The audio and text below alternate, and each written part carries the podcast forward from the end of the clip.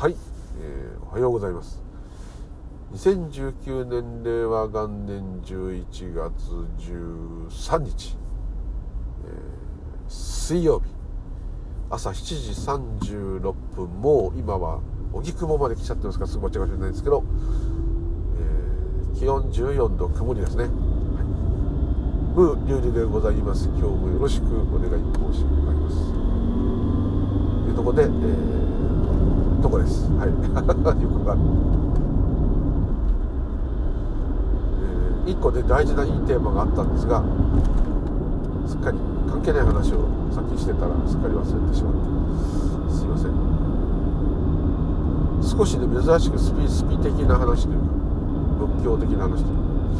えそういうものだったんですがなんなんだったっけなっていうね。確か1年が早いよねもう12月が見えてきたね。年取ると1年が早いからやっぱり1年のインパクトが減ってるね。っていうところが、まあ、あったんですね。若い時は1年が長いとか短いとかも考えずむしろもう正月かも考えずクリスマスはクリスマス正月は正月を楽しむ、まあ、楽しまない人もいるかもしれないですけど節目として感じてですね。なんかこう新年が来て前の年が去ると寂しい物悲しいよ。な行く年来る年がいけないんですかね。なんかそういう感じで初詣がまたこう夜行ったりするとねこう寒くて暗くて。不思議な。ちょっとあの真言密教というか真言宗でいう樹海っていう儀式で戒律を受ける儀式が前も話したと思うんですけど部屋を真っ暗にしてですねお坊さんとお経をあげて。で終わるとですね、坊さんが受戒式を受けた証明書をくれるんですけどまあ受戒戒律ですね。あの従前戒律ですね。不殺生不中と不邪不毛不教不悪不良不健と不信不邪険盗むな殺すな嘘つくなとかそういうね、えー八正道みたいな中身ですね。8つの正しい行いですね。それちょっと近いです、まあ、その戒律をま守るというか守れないんですね実際は。守れないんですけど、まあ、それを意識しながら生きていくよっていうことを誓って誓った人にはその、えー受戒式に出席した戒律を戒を授けるってあ受けられるんですね。それを高野山とかでもやってるんですけれどもあれ受けますとね、えーお経が度胸が始まると部屋をまず真っ暗にしてですねもう本当に見えない。あそこまで完璧に真っ暗になるとすごい。例えばお坊さんのとこだけですねろうそくがついてるとか。これもない。カンブラック。でカンブラックの中でお経を上げていく、は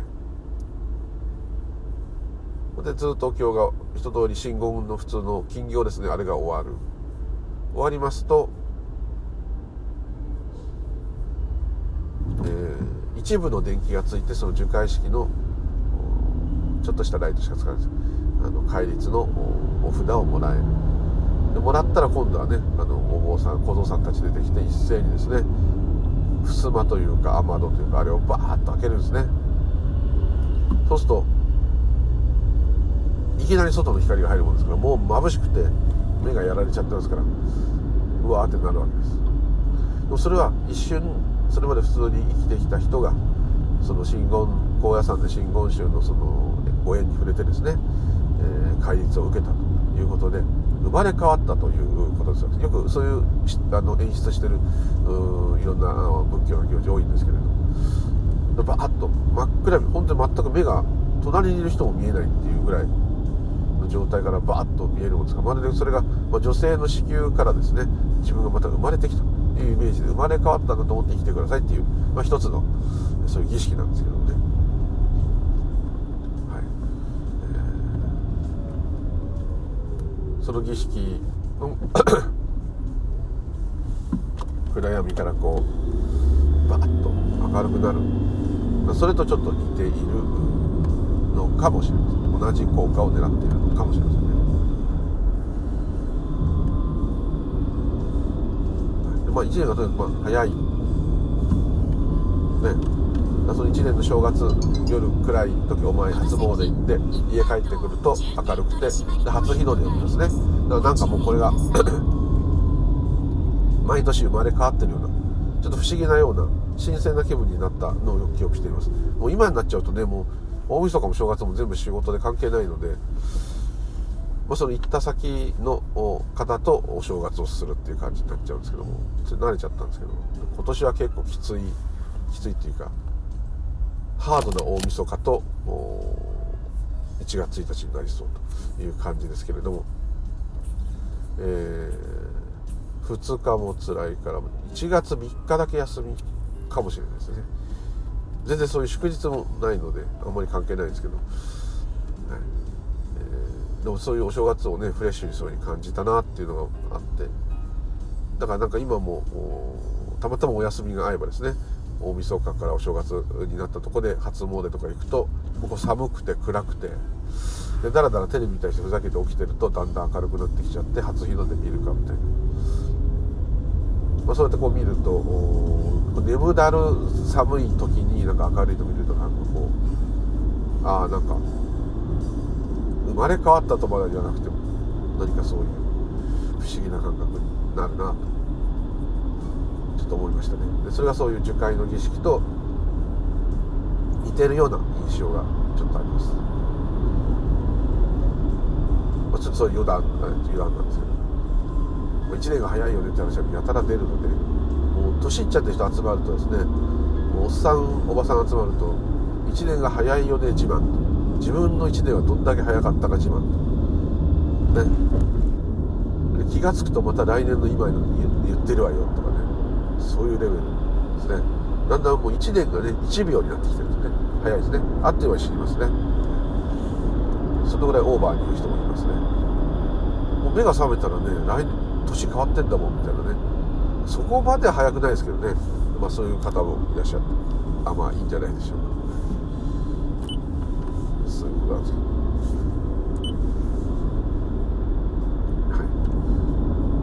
まあ、またあのご質問コーナーあー、ね質問をいただいてですね。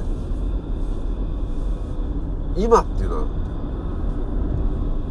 どれですかと、またよく観察したら今以外ないじゃないかというなかなか鋭いですね。お話をいただいたんですね。でこれにちゃちゃ入れる気はないんですけれどもあのでも入れちゃう入れたいですね。なぜなら自分も全く同じようにちゃちゃを昔入れられたんですね。今しかないというのはですねあのご存知の方多いと思うので耳たこですけど。すごい分かりやすいといえば分かりやすいですね。でこう今だと思ったらもう過去ですね。で未来はっても来てないと。こうなるとうん確かに自分が見たり聞いたりしてるこれしかないねと。なります。でこれは誰でもすぐ今すぐ分かります。時計の秒針見ててもデジタル時計の数字を見ててもスマホの時計ちょっとあんまり秒針出てないかもしれないけど見ててもこう進んでいきますから。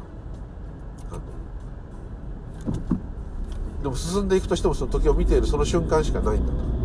というのはその通りなのでこれは別に何もちょっと意識しただけでですね過去と未来というものを持ち出さないようにするだけで今にいることができるんですけれども。その人はこれがこれがというかこの今感じてるまさに見てるこれが今ですかっていうのはまあそれはその通りなんですけれども。ちゃちゃを入れる部分はですねそれも過去でしょというとこなんですね。そうすると、まあ、その人とは直接あのスカイプで喋ったんで、まあ、バーッといろいろ話しちゃったんですけどあのちょっとねスカイプでっていう方なんで、まあ、つないだんですね、まあ、地方の方。でで口で説明しづらかったんですけどもじゃあ今っていうところを指摘してくださいと。たらあ今今今今今今今ですか？って言ったら、まあ、そういうふうにしか言えないですね。ただ今って言っちゃったってことはもうそれはもう今じゃないですね。あのもうちょっと前に今がああるよねっていうから。その通りですと。それ非常に鋭いですと。じゃあ今どこにあるんですか？なったわけです。ものすごい鋭いですよ。今がはな今ない今がとかいう人が説明する仕方する方がいらっしゃると思うんですけどその言い方もまあそれしか言いようがないんでそうなっちゃうんですない今がじゃあ今はどれってないんですねでこれがですねないともあるとも言えるって色即税とまたちょっと違ってですね、まあ、そういうことと言ってもいいのかちょっと変な変なことなんですけれども今っつうのはですね、まあ、今こことか流行りのことの今ここの今はですねこの私ではですねそこにいることはできません。本質的には今しかないので全てのものも人も生きては死んでようが物体だろうが何でも石ころだろうが全部ですね今にしかいることはできません。ですが人間が見たり聞いたり感じたりこれが今だっていう実感が湧く時は全部過去ですね。それが起きたから起きた後になるほど今だ今まさに目の前に、ね、赤い屋根の家が見えるとしたら赤い屋根の家が見えるって思った瞬間にその赤い屋根は連続してずっと見えてるかもしれませんがその人が赤い屋根が見えたぞって言った時の赤い家はもう進んじゃ過去に下がっていっちゃいますね。ということはどこで今という写真で撮ればいいのかってそのこと言ったんですね。カメラには心とか自分ってものがないからこれ非常に鋭い鋭い言葉です。カメラは何の煩悩も考えも知識も特にいらないですからただレンズから入ったものをデジカメデジカメであればデータにする。普通のカメラではフィルムを観光させる。光のスピードでさせるとですね。これでも光のスピードだけかかってるってことは過去ですね。しかもその写真を見たら今ですかって言うんだけどその写真を見てるのがまた今ですね。その人にとって。写真を見てるっていう状態が今だから。写真に写っている状態が今を捉えたんじゃなくていつもそれはもう全部過去になっちゃってその過去前に撮った写真を今見ている。見ているその瞬間の方が今に近いですね。だけどじゃあ今に行けないじゃないですか。今にいろ今にいろっていういろんなふうに言う人が今は力がある。とか今しかできない。と今がないのにできないじゃない。もうねもうおっしゃる通りその通りです。だからこの私というものは本当の意味での本当の意味での今ここで何かするってことができないってことです。悲しいんですけど。それを悲しむ必要もないってことです。なんかなんかそうした気がするとは思うんですけど、えー、そそうするも何もなくそういうそういう性質？そういうタイプ？としか言いようがないですね。いいも悪いもないとかねそういうことっていうかそういう対象外。ですね。鳥が空と飛べたらいけないって言ってるのと同じですね。人間が私というものがあってそれで世界を理解見たり聞いたりしたものを理解しているから今っていうのはないっていうのと鳥が空飛べるってことは同じことです。だから全くいいも悪いもないっていうかそういうタイプなんですね。そういう形なんです。でも今に生きろとかね言うのは。それはもう今に生きろはその自分で感じる今だなと思うこれでいいと思います。そうとそれは本当の今じゃないから嘘で嫌だっていうわけですね。そこがまた探求心が湧くポイントだと思うんですけど。そうですね。なんでかっていうとですね今だなって感じてるのは自分なんですね。で感じるってことはすでに今が終わった後にしか絶対感じられないですね。と私が今前を、えー、冷凍車冷凍のものを積んだトラックだと思うんですけど走ってます。右をシトロエンっていうねフランスの車が走ってて。右からトヨタのシエンタが抜いていきました。でこう言いますね。これまさに今今に非常に近い今なんですけども過去ですね。で前を走っている冷凍トラックがだって分かるってことはもう目に入ってきた時点で光のスピード。そして脳がそれを解析して過去のデータからこれは冷凍トラックである。右はシトロエンその次はシエンタ今 CHR っていう車。こういうのが来たというのはですね。何て言ったらいいんですか。1店舗あの遅れてるわけです。でも目玉もですね体もこの私も実際はそういう見るとか聞くとかいう前の段階にいるわけです。そうじゃなかったら前を冷凍トラックが走ってるなって言えないです。ちょっとちょっと前。私っていうのが出てくるちょっと前に冷凍トラックや他の車をちゃんと見てるわけです。感じてるわけです。どっかで。感じてるっていうのは私が感じているっていう時はもう過去なんですね。その前に実態は起き実際に起きてるんです。冷凍トラックは実際にもうその前に起きているんだけれども私というものはですねそれを見て感じて記憶から冷凍トラックであるって出すまで時間かかっていますんで一瞬ですけどもねちょっとちょっとの差があるもんで過去になってしまう。ということはこの私が生きている世界この私というものが感じてきている世界というのは全て過去です。今見えてるこの世界は過去ですよ、はい、ちょびっとなんですけど過去なんです。ちょびっとだから違和感がないんですはっきり言っちゃうすごいいい加減に感じるかもしれません。これは物理学者もそう言ってます。あと自分で探すとそう分かると思うんです。感覚的に。ああまさに今だなっていうものが見えている。リアルリアルがいっぱい見えている。けれども今見えてるものに意味がつきますね。ジョナサンファミレスの看板がある。インドアテニススクールの看板があるとこ見てると意味がついてるってことはインドアテニススクールって看板がを捉える前にことがもう終わっていてそれを捉えて意味を読んでるうちにどんどん時間が経ってで看板はずっとしばらく見えてるもんですからあの読み上げられるんだけど見てる角度や見てる瞬間や体の状態とかもほんのちょっとかもしれませんけれども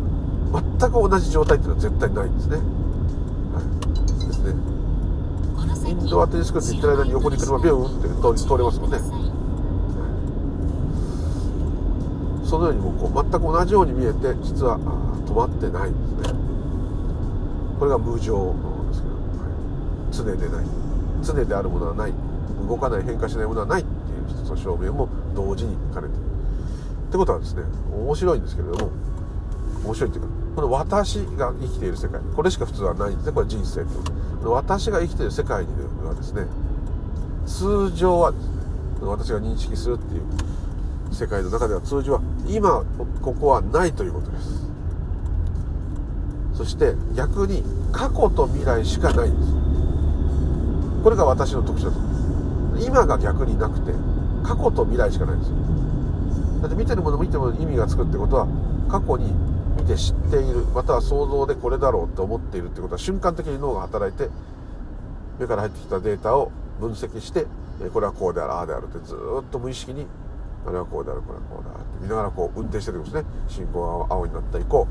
この道はこっち向きだから合っている。左に BMW のお店がある。あなんか少しお店を改装してるのかなとね。あ左に黄色い大きいトラックが止まっていてちょっと道が狭いな。でもまあ時間調整でトラックはこういうとこ止めなきゃいけないな。おまた進むぞと。あ健康診断の車が止まってる嫌だな健康診断は嫌だなデブだから嫌だいろんな思いが出ながら見てるだんだんだんだん職場が近づいてきてる割に意外と時間かかってるなさっき荻窪だったんですぐ着くようなんて言っときながらうだうだ喋ってるじゃないかとかですねいろんなことが出ながらもあ前の住友のトラックが変なこと止まったはい今ほど本当に思いました邪魔だと言ってはい曲がってウインカー左にハンドル切る右に戻すウインカー戻す少しブレーキ前は黒いプレサージュ日産懐かしいライダー仕様オーテック仕様しかも限定限定車というかあの特別仕様車ですね、はい、そこまで行ってベビー用品の西松屋さんを抜けまして駅の方へこう今突入していく、まあ、こういう感じ。であっと自転車で危ない。はい、前のプレサーチ危なかったですね。はい。これいくらでもこうやって説明できます。で、これをずっとやってると、ちょっとビパッサナー瞑想みたいにね、起きてること、起きてることをずっとこう、実況中継してる状態になりますけれども、足の裏の感覚、お尻の感覚、手の感覚。これでも、これも、ここまで収集して、これでも、これは過去です。認識後ですから。この私っていうのは過去と未来しか生きない。だこの私っていうのはいつも過去から想定した未来を考えながら、こうなるかな、ああなるかなと思ってるんですね。こう道があるから人が飛び出すかな。細かいことはそうですね。お尻がちょっと痛くなってきたな、えマットがずれてんのかなとかですね。いろんなことを思いながら、この車の色綺麗だなとか。この車はなぜか全部銀色の車しか駐車場に通ってないから気持ち悪いなとかね。日本人らしいなとか余計なこと思ったりですね。こういろんなことを思いながら。菅原一秀さんのあるけどねもうメロンとかなんか送っちゃってすぐダメになっちゃったなと私一回会ったことあるんですけどね障害者の団体の時一回会ったことあるんですけど。残念だなとかでも真面目にこう今話の今話のストーリーに私引き込まれましたよね。菅原一秀さんから大臣になったのにとかビューッともう録音してること忘れて話の世界に入りましたよね。これがあの物語の世界に完全に引き込まれちゃってる状態ですね。自然にそうなりました。今こう喋ってるのもこれ物語なんですけどでもさらにですね完全にふわっと今自分が何をしてるかっていうことが分かんなくなっちゃう。考えにスーッと。これにいつもなるわけです。でこれになってこの状態をずっと維持していろんなことを思い悩むとすっごい辛い人生になります。だか考えが全てあののを握ってしまう。つまりそれはそれこそ過去と未来だけに絞られた人生。今はない、はい、そういうことですね。だから簡単によく今を生きろっていうのは非常に難しいんですけども今を生きろってよく座禅とか禅とかで言うのはですねこの感覚でつかめる今でいいんです。ギリギリ。だ本当の今ではないんだけども本当の今にすごく近いこの一瞬。そこにずっと居続けろってわけです、はい、そうすると本当の今が感じられるかっていうと絶対ではないかもしれませんけどもその方法が一つ。すごく重要な、え、本質が分かるための方法です。これはもう全部瞑想、え、他の唱える真言でも全てお念仏でもお題目でも何でもいいです。全部ですね。ここに通じてると思います。あと何にもしてない状態を作れっていうのもそれです。そこへ行こうとするわけです。要するに私がいない本当の今今を体験したってことは無我を体験したってことなんです。すごいそういう点では革命的なことなんですね。今ここに入れたよっていうのは後の感想文としてもあったとしてもですね。あったんであればですねそれ一つ悟ったっていうことですね。はっきり言っちゃうそれぐらいその今にいるってことは難しいっていうかそこにしかいないんだけども当たり前すぎてわからないって言い方するのはそこなんです。いつも全てのものが今にしかいられないのに今を感じようとすると絶対過去になってしまうというこのジレンマ。これがジレンマなんです。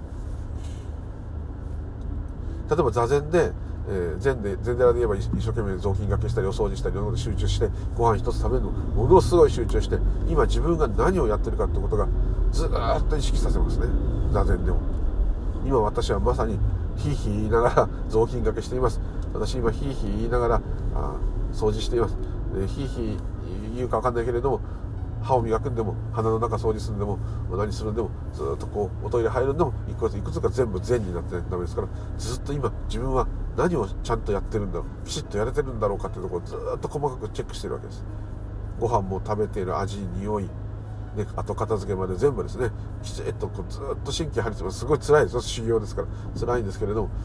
で座禅する時は自分がどうなっているかまたはその自分が空っぽにできるのかいろんなことをこう思ってで思い悩んでもいけないんだっていうこともまた思ってでそういうジレンマと戦いながらですねずっとずっと自分はどうなってる自分はどうなってるっていうこの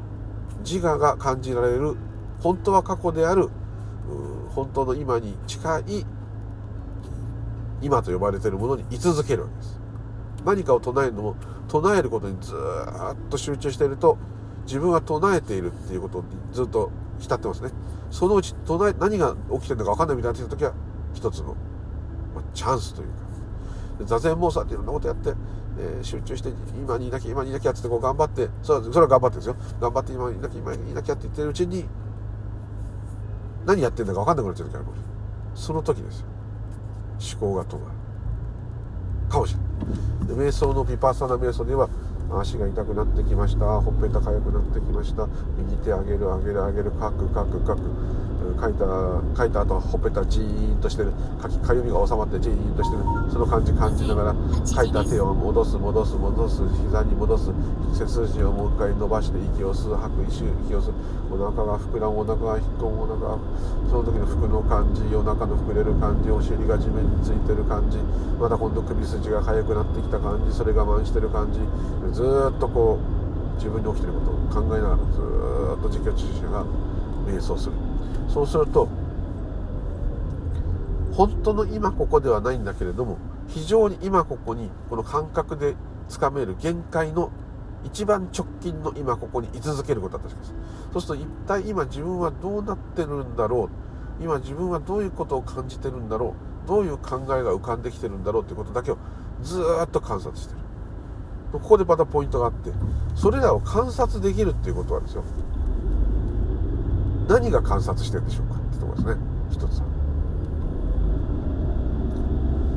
でそのいろんなああお尻が痛くなってきたほっぺたが痒くなってきたなんかお腹が減ってきたかもしれない。いや昨日こんなことあったな。いやいや瞑想中にそのこと考えちゃいけない。いや昨日こんなことあったな。でもなあれ参ったな。ああ考えにとらわれちゃったよ。とかですね。座禅しててもああ辛い辛い。ああ大変だ。お寺のお掃除は大変だ。うわ雑巾がけどあ腰が痛いな雑巾でもきれいに雑巾がきしなきゃ。あ隅っこの方がまだ汚れてるかも。もう一回拭いてみよう、えー、どこも汚れてないんだけどピカピカなんだけど、えー、これをやることに意味があるのとかいろいろ考えながらですね一生懸命一生懸命雑巾がけする。ね。でできる限り自分が今どうなってるのか。何をやってるのか。食事する時は食事してください。で掃除する時は掃除してくださいって。よくあのテレビ見ながらご飯食べてると食べるのかテレビ見るのかどっちかにしなさいとかね親に怒られちゃうと同じです、はい、今自分がどうなってるか、まあ、ずっと見てろっていうわけです。でそれは極力今に近い過去に居続けることによって何かの表紙にそれすらもぶっ飛ぶと本当の今ここが現れるよとかもしれないよということです。そしてさっきちょっと言いかけたところで言えばそれらは自分が一体どうなってるかってことが分かりますよね。自分が座ってるなとか自分が息してるなとか自分にいろんな頭の中に考えが出てるなっていうことが分かる。もしくはそれが分かってるよっていうことが出なくてもですねそれらが起きるってことはですね。それらを反映する大元がなかったらですね絶対にそれを感じたり見たりすることができないということなんですね。頭が痛いな頭が痛いなってのは感覚が脳に教えてるんだけど頭が痛い自分ですっていうふうに分かりますよね。ね今私は頭が痛いですって分かりますよね。誰が分かってるんでしょうか。それは自分ですってこと言うかも自分が分かってるってことをまた分かってますよね。で自分が分かってるから自分が分かってんじゃんって自問自答になっているじゃんってわけのわかんないこと言う言うんじゃないよっていうところも分かってますよね。誰が分かってるんですか。その全てをそれ意識です。それしかなかったって分かるのがまずやっぱり一つの大きな悟りだと思います。ヒンズー教で言えばもう一元ですからそれ。もうそれが完全上がったその時点で行者立派な行者さんですよ。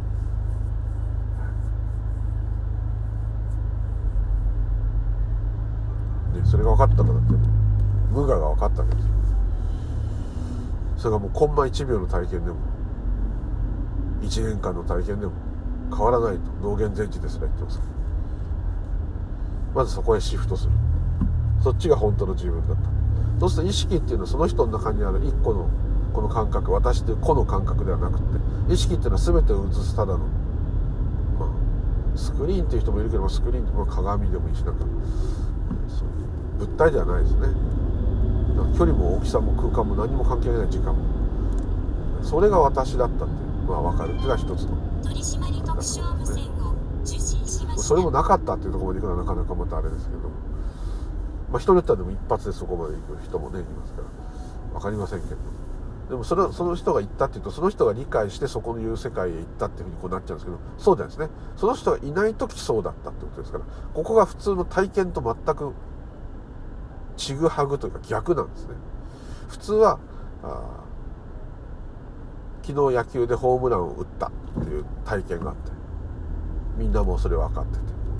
事実として人生の中の事実としてそれをこう受け入れられるとかそうはっきりとした思い出になりますけれども